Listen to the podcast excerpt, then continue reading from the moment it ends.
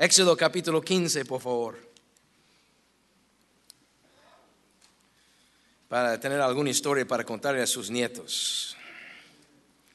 Ay, qué bendición, pastores, esta iglesia. A mí me anima saber de lo que Dios está haciendo aquí. Y tantos años, ¿verdad? Wow.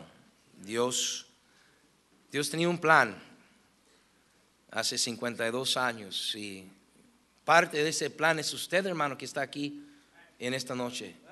Y aún nuestro visitante, ¿verdad? Y los que el domingo pasado visitaron y los que mañana en, el banquete y el domingo ah, también. Dios tenía un plan. Y, los planes de Dios incluyen el futuro. Él, ya ve el futuro más claro de lo que tú y yo vemos el momento de, de ahorita. Entonces todo lo que sucede hoy tiene una participación en el futuro. Y como Dios ya sabe todo de antemano, Él manda y organiza y permite y mueve las cosas pensando en hoy y mañana también. Aquí en Éxodo capítulo 15, quiero leer versículos 1 y 2. Dice así, entonces cantó Moisés y los hijos de Israel este cántico a Jehová y dijeron, cantaré yo a Jehová porque se ha magnificado grandemente, ha echado en el mar al caballo y al jinete. Jehová es mi fortaleza y mi cántico y ha sido mi salvación.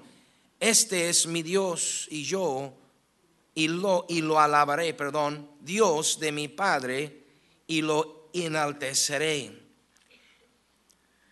Ese cántico de Moisés y los hijos de Israel lo cantaron en virtud de, del rescate de 430 años, bueno, 400 años de esclavitud en Egipto.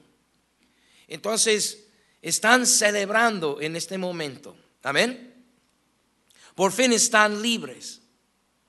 Escaparon la opresión, el maltrato, las injusticias de sus cuadrilleros, sus exactores. Años de humillación y si me permite la palabra, racismo. Y racismo al extremo, a tal grado que los egipcios incluso mandaban a matar a los hebreos, muerte de los niños. y ellos huyéndose de los egipcios encuentran un obstáculo en el camino nada más que el mar rojo. Huyendo se presenta también otra amenaza. Los egipcios ya venían atrás de ellos. ¿Sí se acuerdan de la escena? ¿Sí se acuerdan de la historia? Entonces no solamente el obstáculo del Mar Rojo, viene atrás de ellos una amenaza. Los egipcios muy, muy enojados venían por la muerte de los suyos propios. Pero Dios les da la victoria. Amén. Y ahora están ahí cantando y literalmente bailando. Y no estoy promoviendo el baile en esta noche. Pero en el cielo yo sí voy a bailar. No lo hago ahorita porque soy bautista fundamental, independiente. Se me sacan del club, amén. Pero quiero hablarles sobre algunas cosas interesantes de esta historia del éxodo de los hijos de Israel de Egipto y lo que sucede unos pocos días después de su salida. Me hace muy interesante esta historia. Creo que hay algo aquí que, que Dios bueno, a ellos los quería enseñar algo y como está en su palabra, supongo que está ahí para nosotros también, como nos dice en el Nuevo Testamento, que todo lo que sucedieron a ellos, todo lo que les sucedió a ellos es para nuestro ejemplo, es para una enseñanza para nosotros. Entonces vamos a orar, hermanos, y vamos a, vamos a investigar un poco esta historia de la salida de los hijos de Israel de Egipto y lo que sucede unos cuantos días después de esta salida. Vamos a orar. Padre, gracias te damos por el privilegio que nos ha dado de estar aquí en, esta noche. Gracias, Señor, por esta iglesia que a través de los, de los años, décadas ya, ha trabajado, ha llevado el Evangelio aquí a los vecinos y ha mandado también por sus ofrendas y algunos han salido, Señor, y han ido también a ayudar en otros países. Gracias por la manera que has usado um, esta congregación, Señor. Ahora bendígalo y bendiga tu palabra. Úsame, Señor, para tu honra y gloria y para la edificación de tu pueblo. En el nombre precioso de Cristo. Amén. Amén.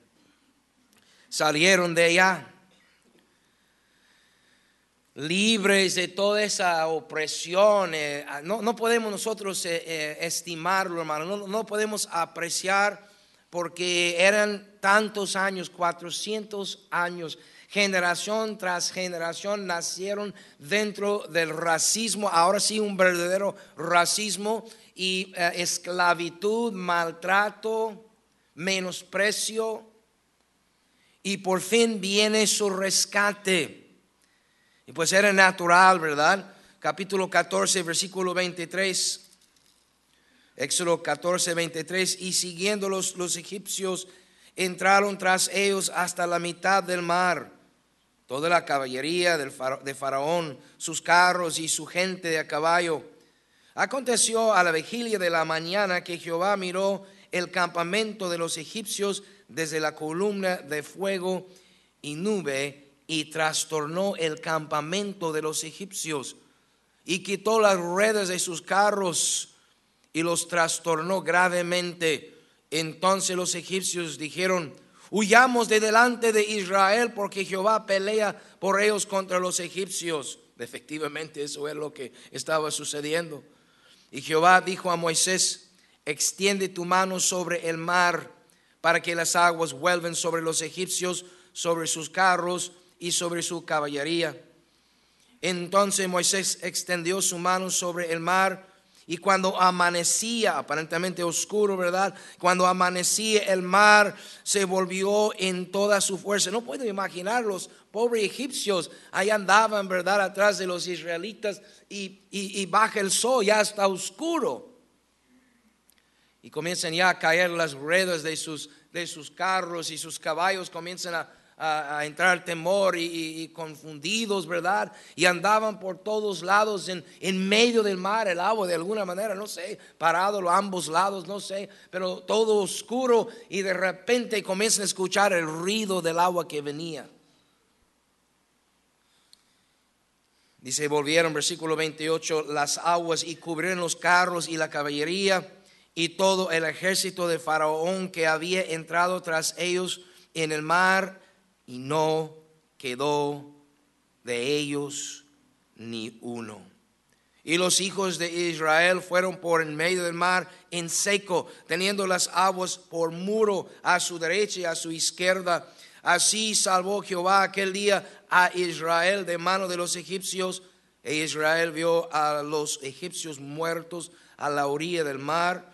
Y vio Israel aquel grande hecho que Jehová ejecutó contra los egipcios y el pueblo temió a Jehová y creyeron a Jehová y a Moisés su siervo y ya comenzaron a cantar y bailar y entraron ahí todo el pueblo en ese canto, en esa celebración allí y bueno, celebraron, hubo una tremenda celebración. En parte pensé en este pasaje porque estamos celebrando un aniversario y luego, después de celebrar aquí, eh, comiencen a, seguir adelante en su camino, aunque por cierto no sabían exactamente a dónde iban. No sé si alguna vez ha sentido así. Pero sabían que tenían que avanzar. Pero no sabían exactamente dónde, exactamente cómo iba a suceder lo que tenía que suceder. Y luego extrañamente, algo que a mí eh, en un momento me parece bastante extraño, que Dios después de tenerles compasión, después de esperar, por cierto, 400 años para rescatarlos y los rescata con prodigios, con milagros, con, con, grandes obras y los saca de ahí de una manera, mira, ah, de cualquier manera Dios pudo haber acabado con los egipcios, pero los saca ahí del pueblo, los mete ahí entre medio de las aguas del mar rojo y los ahoga allí con todo y caballo, pobre caballos, qué culpa tenían. O sea que Dios hace todo eso, hermanos. ¿Qué prueba?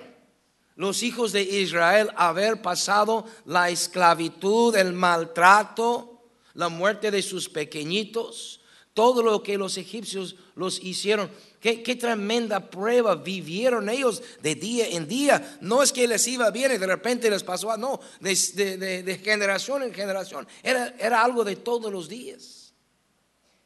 Estaban esclavizados. ¿Sí están conmigo, hermanos? Y, Dios los rescate de allá. Y qué, qué bendición y qué tremendo. Lo extraño es lo que viene enseguida. Digo, ¿para qué lo sacó Dios de allá? Para que después encontramos versículo 22.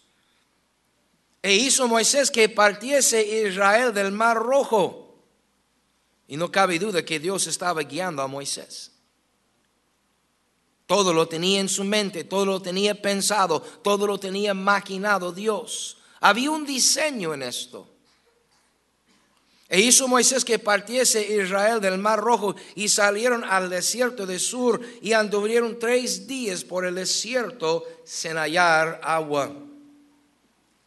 Llegaron a Mara y no pudieron beber las aguas de Mara porque eran amargas. Por eso le pusieron el nombre de Mara. Entonces el pueblo murmuró contra Moisés y dijo, ¿qué hemos de beber? Y Moisés clamó a Jehová y Jehová le mostró un árbol y lo echó en las aguas y las aguas se endulzaron, ahí les dio estatutos y ordenanzas y ahí los probó y dijo, si oyeres atentamente la voz de Jehová tu Dios, hicieres lo recto delante de sus ojos y dieres oído a sus mandamientos y guardares todos sus estatutos, ninguna enfermedad de las que envié a los egipcios, te enviaré a ti porque yo soy Jehová tu sanador. Pocos días después de su victoria y su escape de dicho racismo y maltrato y menosprecio, viene otra prueba. ¿Pero para qué? Ellos ya habían pasado, queridos hermanos, 400 años de pruebas insoportables. Ahora yo puedo entender de que bajo la mano de los egipcios sufrían, pero Dios los saca de allí y los, y los guía, los lleva, los trae a un lugar donde llegan y imagínense caminando tres días en el desierto sin ni siquiera un solo Starbucks, ¿verdad?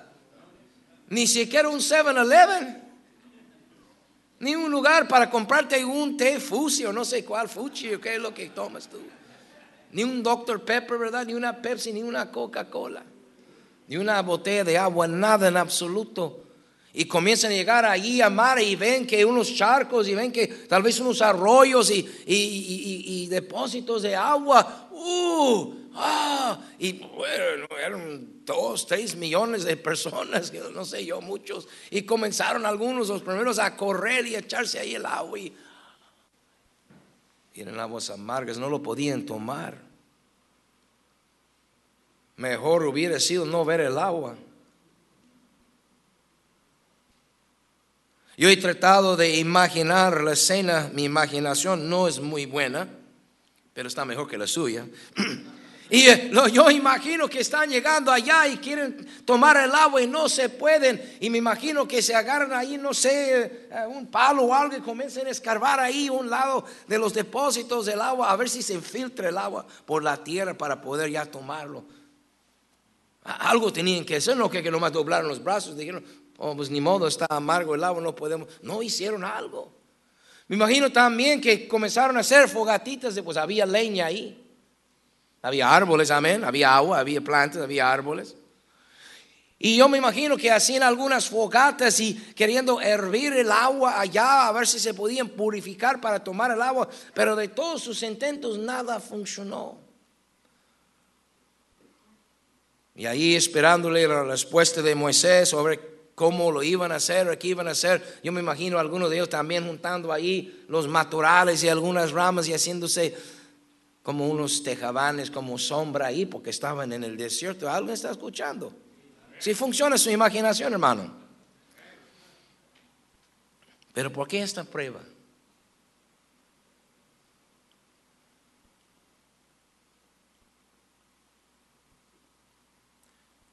Dice que el pueblo murmuró contra Moisés, versículo 24, y dijo, ¿qué hemos de beber? Y Moisés clamó a Jehová. Y Jehová le mostró un árbol, el árbol de Mara. Y lo único que tenía que hacer Moisés era tomar un, un, pedazo de palo del árbol de Mara y echarlo en las aguas. Y se endulzaron las aguas y todos entonces tomaron de las aguas de Mara. Pero ¿por qué tanto rollo? Digo, con todo respeto. ¿Por qué tanto relajo? Si al final de cuentas Dios les iba a dar agua de tomar y se los dio, sí o no. Entonces, ¿por qué no mejor Dios en el cielo antes de que lleguen ellos ahí? Si es que acaso estaban amargadas las aguas, amargas las aguas por, eh, por naturaleza, eh, Dios las pudo haber endulzado antes de que llegue el pueblo ahí a darse cuenta, enfrentar el desánimo, tener toda la emoción, el coraje contra el pastor Moisés. ¿Se me explicó? O sea, si a final de cuentas, es como ustedes hermanos pueden entender, espero eso. Usted sabe que va a llegar tu marido, a lo mejor sería mejor ejemplo sus hijos, porque al marido muchas veces no le dan nada cuando llega. Pero cuando llegan los hijos, ¿qué quieres de comer, hijo? ¿Verdad?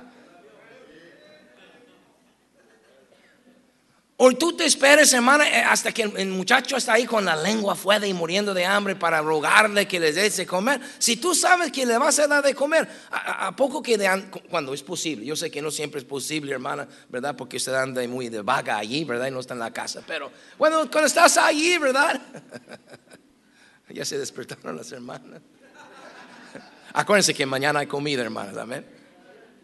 No, no, y es un buen ejemplo porque usted porque ama a su hijo o ama a su marido, usted con anticipación piensa, va a llegar. A mí mi esposa enseguida me llama, ¿verdad? Yo ando ahí, no sé, jugando frontenes o alguna cosa y me llama, hey, ¿a qué horas llegas? Te hago de comer o vienes ya cenado, comido. No, aquí vengo con hambre, ahorita te hago un desayuno. Hoy, este, huevos con machaca de, de Culiacancito, ¿verdad? Me trajeron machaca de Culiacán. tremendo desayuno. Y un cafecito de, Veracruz, Coatepec, por cierto. Digo, si, si a final de cuentas Dios los iba a, arreglar el asunto del agua, ¿por qué no de una vez? ¿Por qué hacerle sufrir a su pueblo? Y bueno, en parte la respuesta ahí está porque dice, y allí los probó, versículo 25. Pero ¿por qué los tenía que probar? Más bien dicho. Después de 400 años de sufrimiento, no era suficiente. Lo sacó de ahí, tuvieron una tremenda celebración. Y tres días después encuentran en un lugar donde hay agua, pero no la pueden tomar. Comienzan a murmurar y quejar contra Moisés. Y Moisés va a Dios en oración. Dios le dice: Mira, Moisés, todos esos muchachos, el que está escarbando a un lado de, ahí del, del agua, estas ramas que tiene en la mano, nada más agarra uno, échale el agua. Esos que tienen ahí sus fogatas, la leña que están usando del árbol de Mara, agárrate en cualquiera de esas ramas y échale el agua y con eso. Esos que hicieron sus sombras allí eh, con esos palitos y ramas, quítale cualquiera de esos porque es el árbol de Mara y echa el agua y todas las aguas se van a arreglar.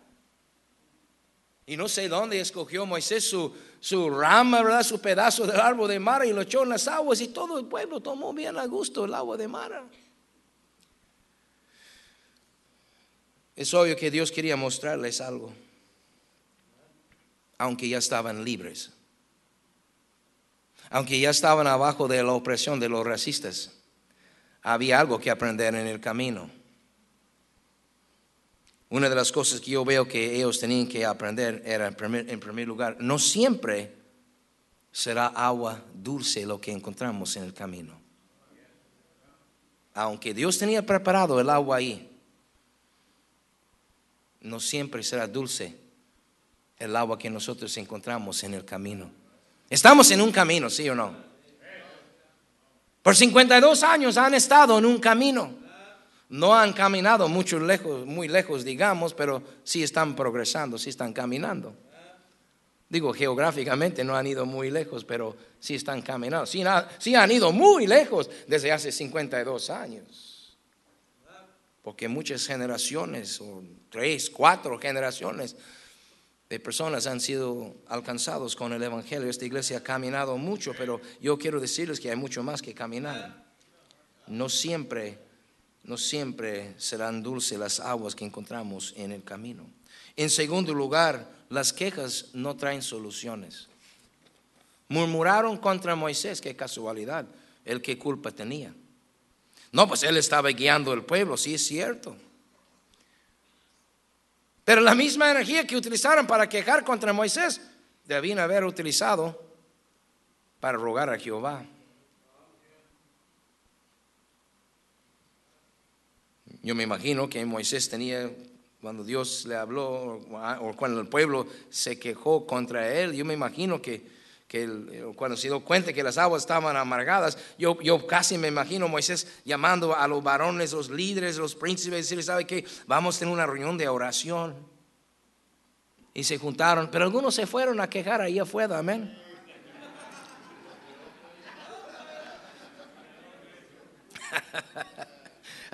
las murmuraciones no solucionan nada.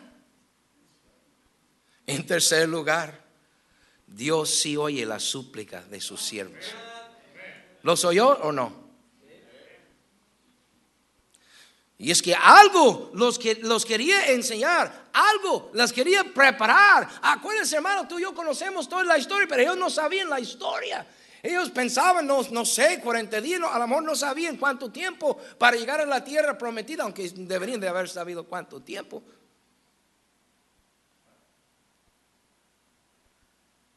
Y era un viaje de 40 días, pero eh, se volvió un viaje de 40 años. Y en el tercer día, o si quiere el cuarto día de su peregrinación, Dios les quiere enseñar algo para prepararlos para los próximos, pues ella sabía que iba a ser 40 años. Él los quería preparar para los próximos 40 años. Yo no sé si ellos agarraron la onda o no, aparentemente algunos no, porque muchos se quedaron postrados en el desierto. Pero Dios oye la súplica Aquí hay una verdad también que encuentro aquí, queridos hermanos. La solución del problema de las aguas de Mara, la solución existía allí antes que el problema. O sea, antes de que el pueblo se diera cuenta de que tenían un problema, vieron el agua y dijeron, ¡uh, aleluya, gloria a Dios! Y llegaron las aguas y no podían tomarlas. Pero antes de que se diesen cuenta de que había un problema con con las aguas de Mara, los árboles de Mara ahí estaban, ahí estaba la solución ya. Antes de que enfrentamos nuestros problemas, queridos hermanos, Dios ya tiene plantado la solución allí. A un lado del problema ya está.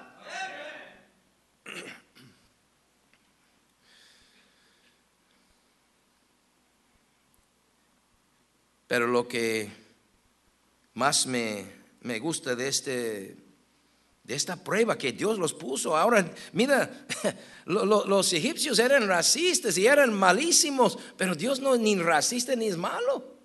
Él es bueno, Él es amor, Él es siempre misericordioso y sus misericordias son nuevas cada mañana. Él es bondadoso, Él es paciente, Él es amor. Después de la prueba, se encontraron con un lugar que se llama Elim, versículo 27, y llegaron a Elim, donde había 12 fuentes de aguas, una fuente particular para cada tribu de Israel. Qué casualidad, ¿usted cree? Y 70 palmeras, y qué interesante que había 70 jefes, ¿verdad? Bueno, cada jefe es un palmera. No sé si eran de coco o si eran de dátiles, pero como, como quiera que sea, todo es bueno, amén y acamparon ahí junto a las aguas de Elim. O sea, si había una prueba, si había un lugar de prueba, había algo que enseñarles, pero después de la prueba, un Elim. Un lugar de refugio, un lugar de descanso, un lugar bonito, un lugar con sombra, con agua, con cocos, con dátiles. me están viendo raro, no conocen los dátiles, algunos de ustedes, ¿verdad?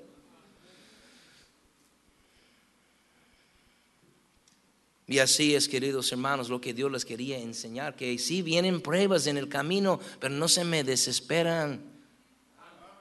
Después de los días de, problemas, de, dudas, de inquietud, de, dolor, de angustia, de, prueba, habrá un Elim para los hijos de Dios.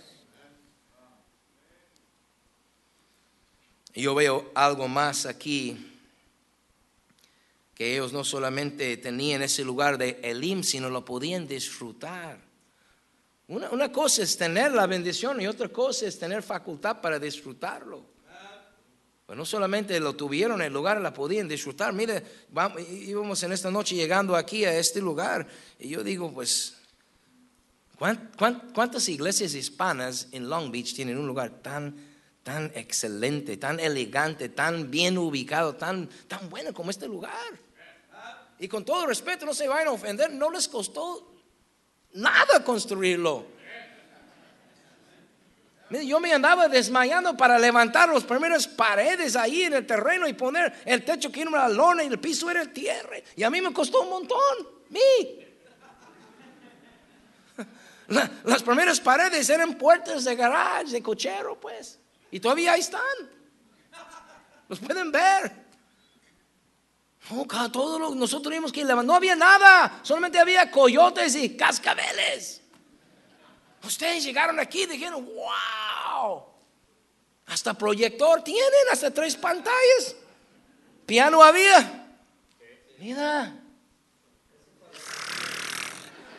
Hasta eso. Batería. Amén. Yo no te dije que pasé por aquí, nomás me di la vuelta y Paul ahí estaba.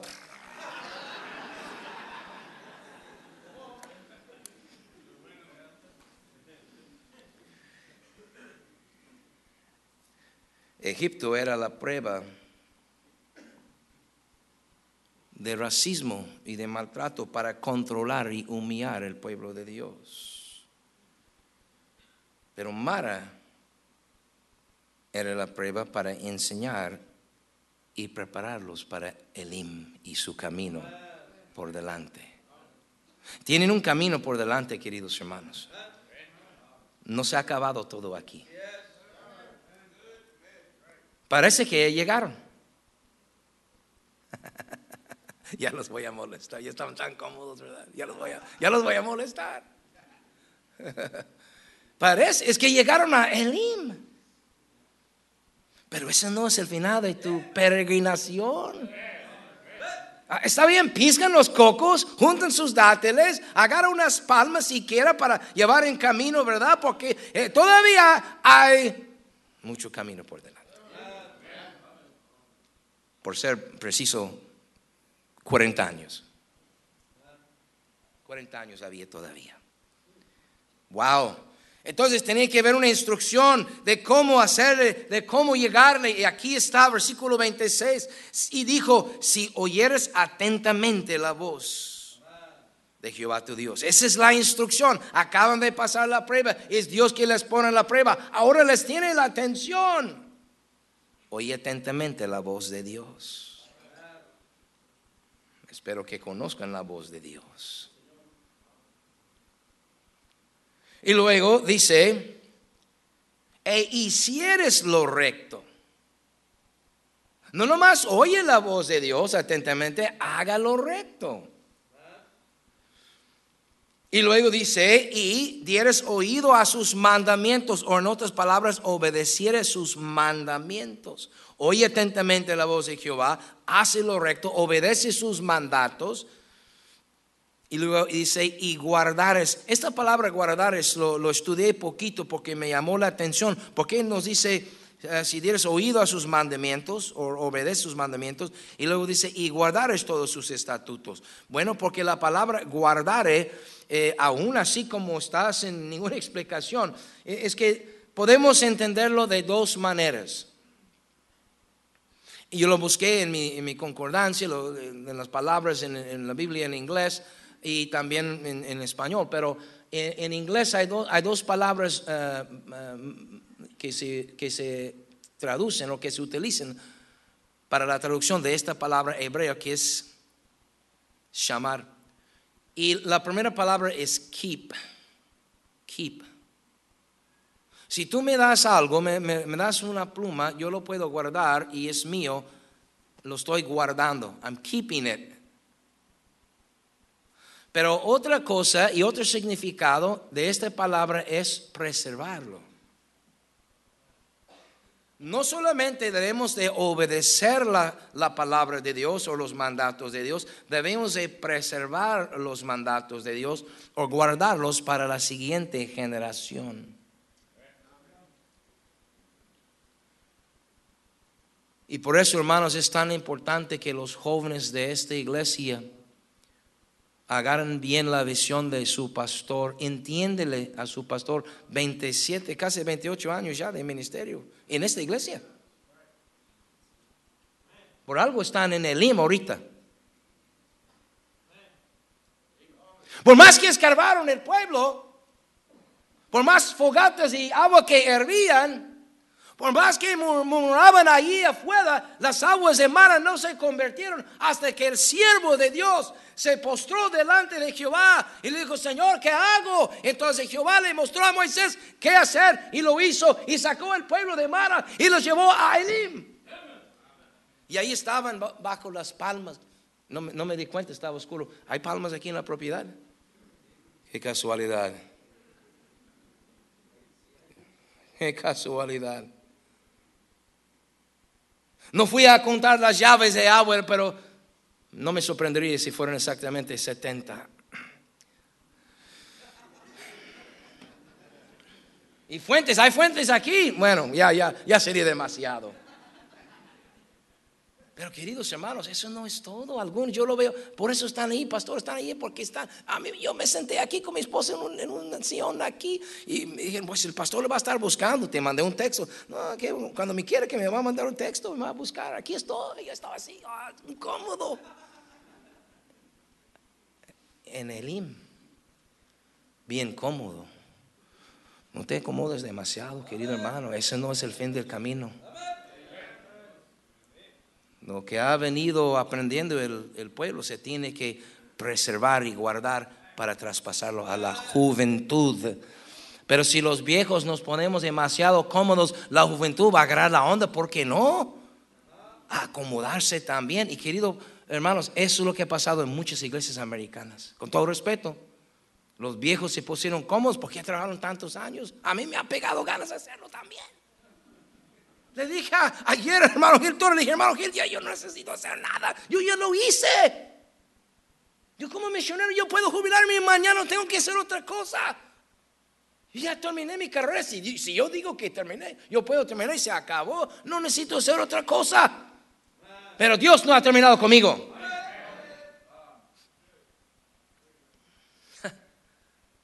Pero los jóvenes ven cómodos, hermanos, ancianitos ¿verdad? Digo, digo rucos para que me entiendan, amén. Por no decir viejos y ser ofensivo, amén, en una fiesta. Yo tengo 59 y en mayo, si quiere apuntarse el 24 de mayo, yo voy a cumplir 60 años. No, hombre, ve los jóvenes llegando ahí. Ayer iba, otro, el otro día iba a mi oficina, un joven que tiene 23, 4 años, venía atrás de mí los escalones. Yo, yo llegué a mi oficina.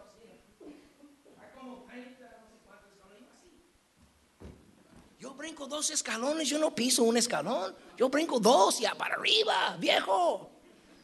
Y hay los jóvenes atrás de mí.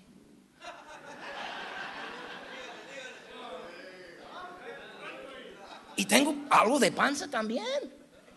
Y todavía brinco y corro. Amén. Y los jóvenes todos flaquitos y no pueden ni caminar. No, aquí, aquí no es el final, hermanos. Aquí es el principio. Oye atentamente, haz lo recto, obedece sus mandatos, guarde o preserva para la siguiente generación y mide lo que dice, porque yo soy Jehová, versículo 26 al final, yo soy Jehová tu sanador. Ninguna enfermedad de las que envié a los egipcios los enviaré a ti.